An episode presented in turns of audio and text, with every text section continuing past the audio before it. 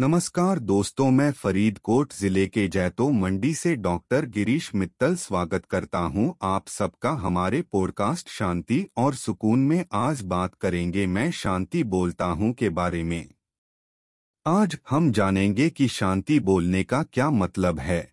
यह हमारे जीवन को कैसे लाभ पहुँचा सकता है और हम इसे अपनी दैनिक दिनचर्या का हिस्सा कैसे बना सकते हैं। वाक्यांश मैं शांति बोलता हूँ, सरल लग सकता है, लेकिन इसमें एक शक्तिशाली संदेश है।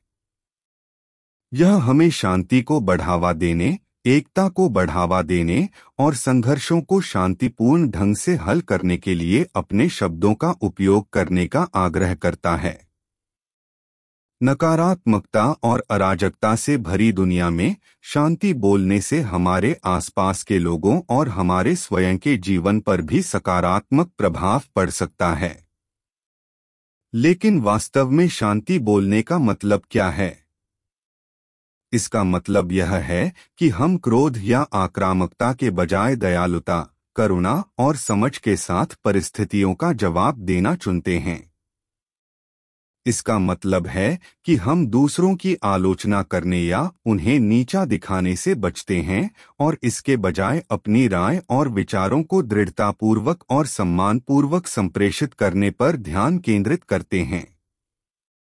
शांति बोलने का मतलब संघर्षों से बचना या समस्याओं की उपस्थिति से इनकार करना नहीं है। इसका मतलब है कि हम समस्याओं को स्वीकार करते हैं और किसी को नुकसान पहुँचाए बिना उन्हें हल करने के तरीके ढूंढते हैं। शत्रुता या हिंसा से जवाब देने के बजाय, हम सहानुभूति और तर्क से जवाब देना चुनते हैं। शांति बोलने से हमारे जीवन को कई तरह से लाभ हो सकता है। जब हम शांति की बात करते हैं तो हम अपने चारों ओर एक सकारात्मक वातावरण बनाते हैं, जो हमें अधिक आराम और खुशी महसूस करने में मदद करता है।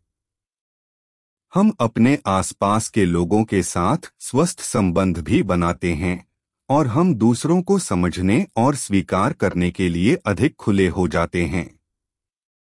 इससे अधिक संतुष्टिदायक और संतुष्ट जीवन जिया जा सकता है।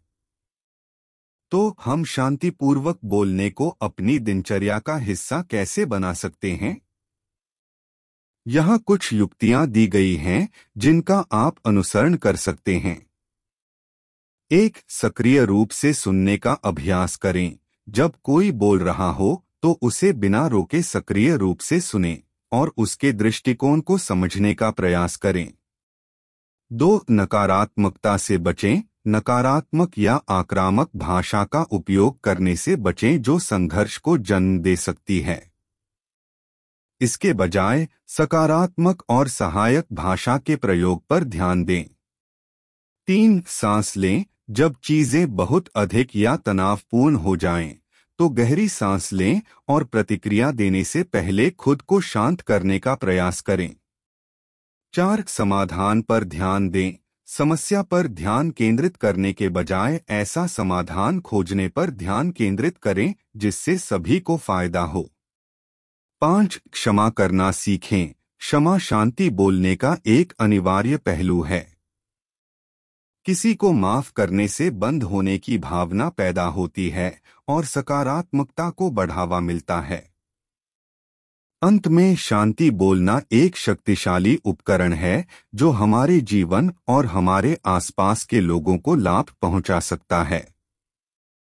अपने शब्दों का बुद्धिमानी से उपयोग करके हम एक सकारात्मक और शांतिपूर्ण वातावरण बना सकते हैं, जिससे हम अधिक संतुष्टिदायक और खुशहाल जीवन जी सकते हैं। तो आइए अपनी दैनिक बातचीत में शांति के बारे में बात करने का प्रयास करें और साथ मिलकर हम एक सुरक्षित और खुशहाल दुनिया बना सकते हैं। दो गिरीश मित्तल की तरफ़ से आप सबको मेरा पॉडकास्ट सुनने के लिए धन्यवाद। और जय हिंद।